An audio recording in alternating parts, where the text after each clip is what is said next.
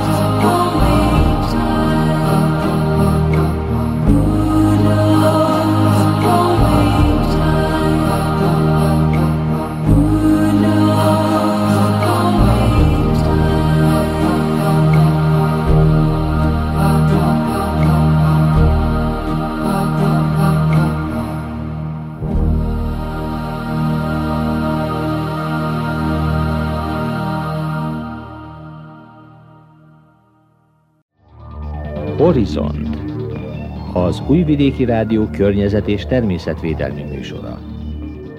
A Temerini Szabó Andrea az Újvidéki Egyetem magyar tanszékén mesterdolgozatában az irodalomtanítás az ökoiskolában témát vizsgálta.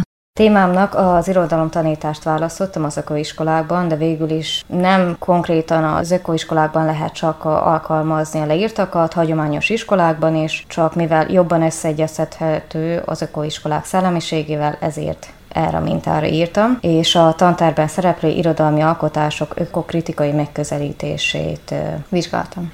És miért pont ezt a témát választottad? Mivel uh, irodalomszakos vagyok, vagyis hát voltam, ugye így érthető az irodalmi rész, és mivel fontosnak tartottam mindig is a környezetvédelmet, innen jött az, hogy valahogy párosítsam ezt a kettőt, és bár elsőre nem szokványosnak tűnik egy humántudományt egy természettudományjal párosítani, de remélhetőleg a későbbiekben majd kiderül, hogy nem annyira egymást kizáró dolgok ezek. És mit gondolsz, miért fontos figyelmet fordítani a környezetvédelemre és a fenntarthatóságra? Jelenleg már elég egyértelmű, hogy ez nem olyasmi, amivel úgy lehet foglalkozni, hanem amivel már muszáj foglalkozni számos hatását érezteti az, hogyha nem foglalkozunk ezzel, tehát az egészségre is hatása van. Tehát elsősorban azért kell foglalkoznunk a környezetvédelemmel, hogy magunkat védjük meg, mert sokan ugye azt mondják, hogy a bolygót védeni. A bolygó vígan lenne nélkülünk is, sőt, mi vagyunk az a láncszem, amelyik legkisebb felfordulást okozná, hogyha kiesne a körforgásból. Például, hogyha a Földről eltűnne az összes méhecske, akkor bolygó nem mérezni azt meg. Tehát a bolygónak édes mindegy, létezett a méhek előtt is, létezni fog utána is. Viszont mi már nem tudnánk létezni nélkülük. Tehát elsősorban azért kell foglalkoznunk ezzel, hogy magunkat védjük meg, és ezzel kell szembenézni, tehát nem azt mondani, hogy a bolygót, hanem, hanem hogy magunkat meg tudjuk védeni.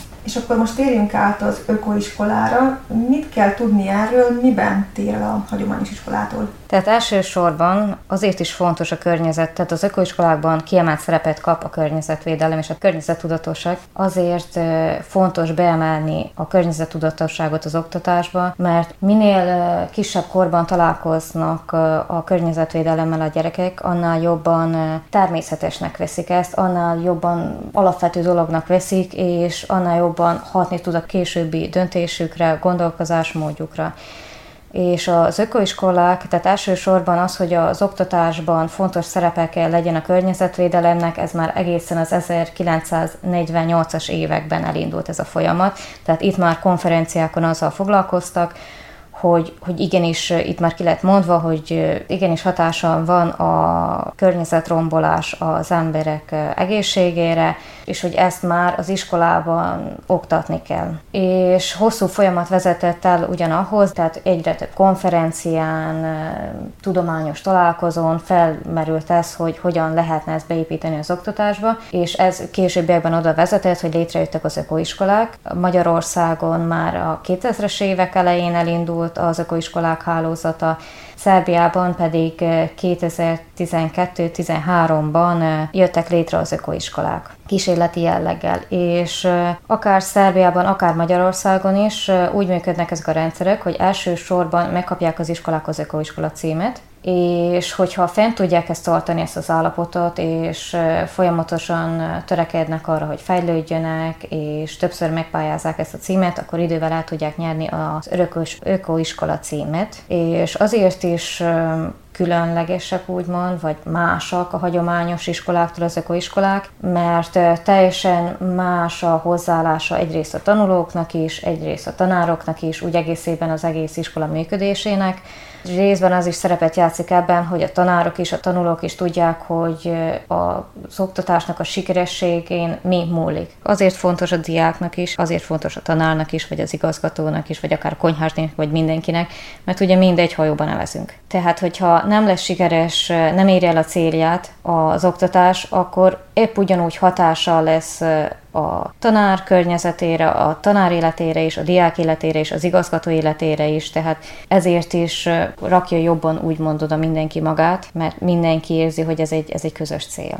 És ezért például a tanárok hozzáállása is másmilyen, tehát jobban törekednek a partneri kommunikációra, mint ilyen felé alárendeltségi viszonyra, illetve nagyon fontos az, hogy kiemelt szerepet kap például a csapatmunka, nem csak osztályon belül, hanem intézményi szinten. Tehát, hogy épp úgy az igazgató is részt vegyen ebben, épp úgy a konyhán is érvényesüljön, épp úgy a fejlesztéseknél, tehát, hogy a mesterek is kivegyék a részüket, ahogy a diákoknál, tehát intézményi szinten kell ennek érvényesülnie. Ja, és a csapatmunka az nem csak abban merül ki, hogy iskolán belül, hanem iskolán kívül is, tehát, hogy más intézményekkel együttműködjenek, környezetvédő szervezetekkel, akár állatkertek, botanikus kertek, szervezetek, minden ilyen hasonló környezettel kapcsolatos civil szervezetekkel például személygyűjtés szervezzenek, tehát nem csak intézményi szinten érvényes ez a csapatmunka, hanem úgymond helyi szinten. És ha már a helyinél tartunk, akkor a, a helyi értékeknek a felfedezése is kiemelt szerepet kap.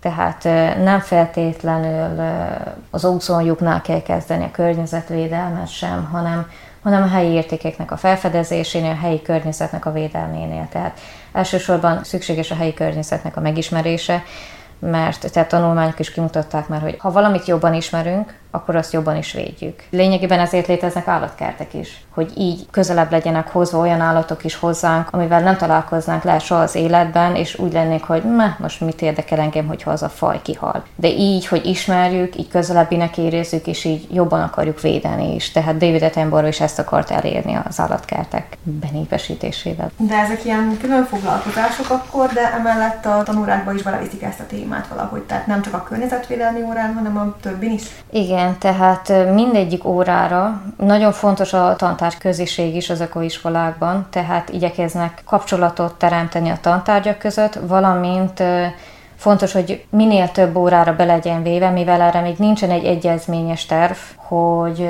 melyik tantárgy tanárainak mit kell vállalni, ezért nem egységes, inkább a tanár személyiségétől függ, hogy ő, ő ugye mit emel be, illetve általában ugye a természettudományokkal foglalkozó tanárok jobban beemelik, mivel a humán tudományokkal foglalkozó tanárok nem is igazán tudják, hogy hogyan nyúljanak ehhez a témához. Nem érzik sajátjuknak bizonytalanok, és ezért nem is tudják, hogy hogy, hogy lehetne beemelni.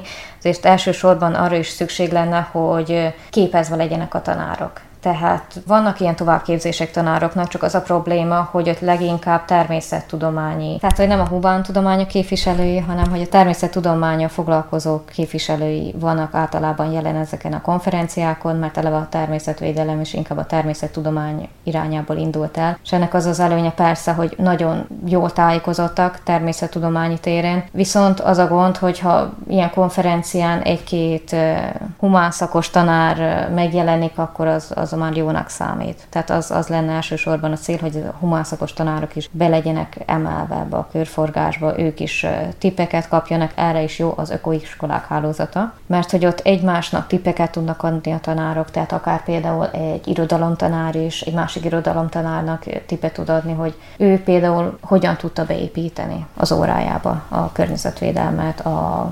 környezettudatosságot. How can life be what you You're frozen when your heart's not open.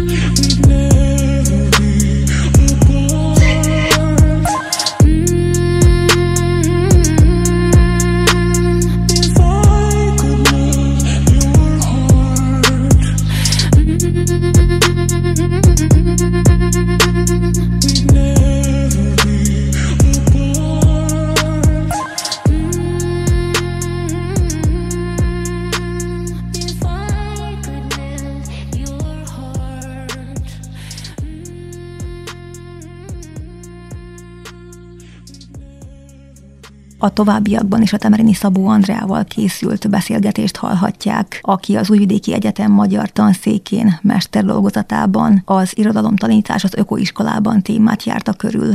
A diákok elméleti vagy gyakorlati képzésben részesülnek, vagy a gyakorlaton keresztül tanulják meg az elméletet is? Az lenne a cél, hogy mind a kettő. Tehát elméleti tudást is szerezzenek, de nem csak lexikális tudást, hanem az is, hogy erről a témáról beszéljenek, gondolkozzanak. Ezért is például az ökoiskolák célkitűzései között szerepel olyan készségeknek a fejlesztése is, ami mondjuk a hagyományos iskoláknak a célkitűzései között is szerepel, csak alapvetően még mindig a hagyományos iskola jobban a lexikális tudás megszerzésére épít, még az ökoiskola jobban törekszik arra, hogy hogy például a döntéshozatali készség fejlesztve legyen, a probléma megoldás, a kritikai gondolkodás, illetve a kommunikáció, és itt kap például nagy szerepet az irodalomtanítás.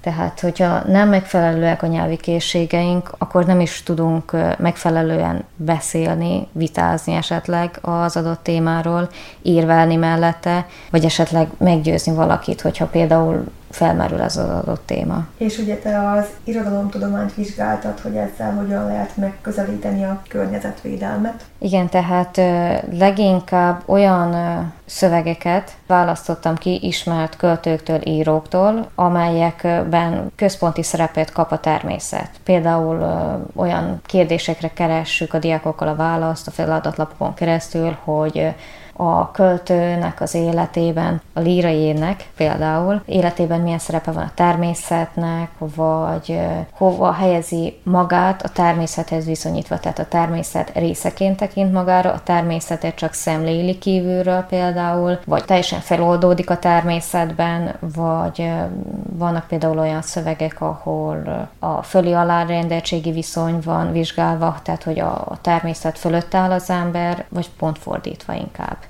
akkor vannak például olyan szövegek. Az a, az a probléma, hogy ha a környezetvédelemről beszélünk, és általában előkerülnek a nem túl vidám jövőképek, ami tovább növeli a gyerekekben is, és nem csak a gyerekekben, a klímaszorongást és próbáltam olyan feladatokat is beemelni, melyek nem növelik ezt a klímaszorongást, hanem inkább segítenek csak elgondolkozni ezeken a témákon, és olyant is, amely inkább pozitív irányba viszi el a beszélgetést. Tehát például az egyik versben, az például pont egy kortárs vers, tehát nem szerepel az a tantárben, de nem egy vidám jövőkép tárul elénk, viszont kitöröltem a versnek a második részét, és akkor a mégis azzal záródik a vers, hogy olyan szöveg van benne, például nem tudom, hogy kiszáradtak a folyók, kiszáradtak a fák, stb. stb.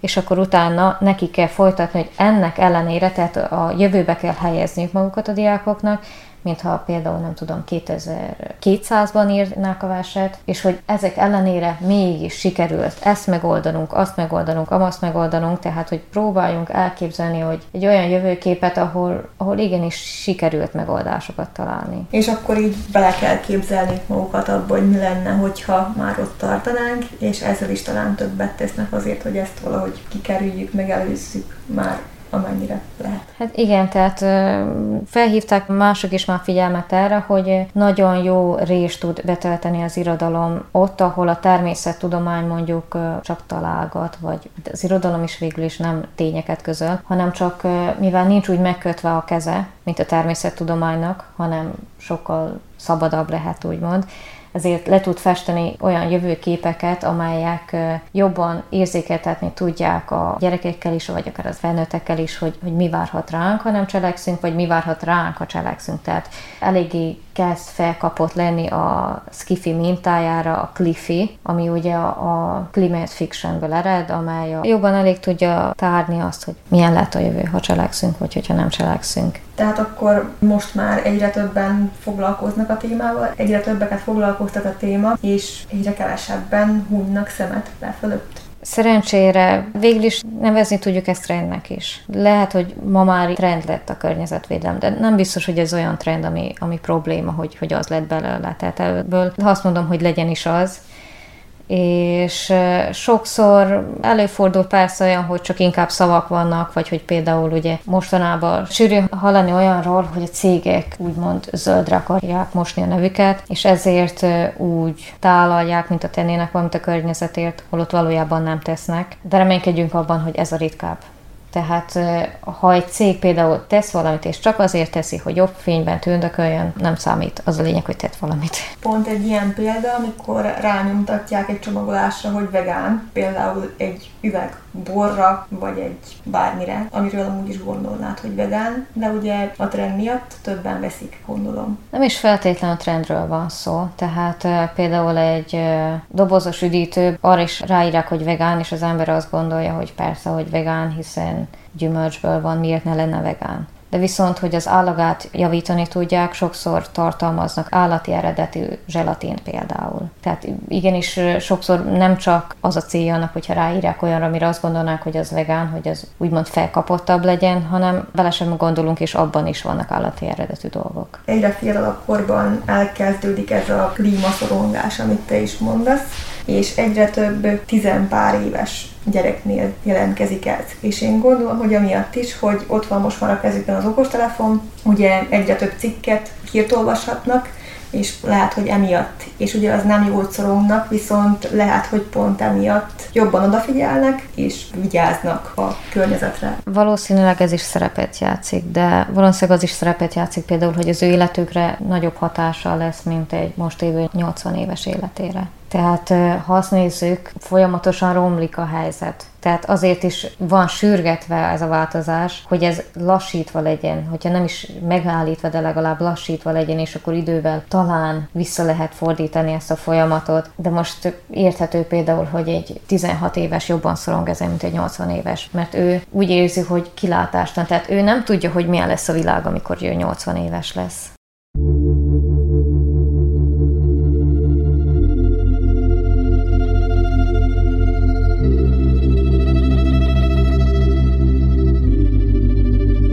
Az Újvidéki Rádió környezetvédelmi műsorát hallgatták, amelyben egy beszélgetést hallhattak a Temerini Szabó Andreával, aki az Újvidéki Egyetem magyar tanszékén mester dolgozatában az irodalomtanítás az ökoiskolában témával foglalkozott. Következő adásunkban folytatjuk témánkat. A munkatársak nevében Móri Céva köszöni a figyelmet. A Horizonttal a szokásos időben csütörtökön 17 óra 35 perckor, valamint az ismétlésben a vasárnapi éjszakai műsor után után jelentkezünk ismét. Műsorunk addig is elérhető az rtv.rs.hu honlapon, a hangtárban, a Horizont cím alatt.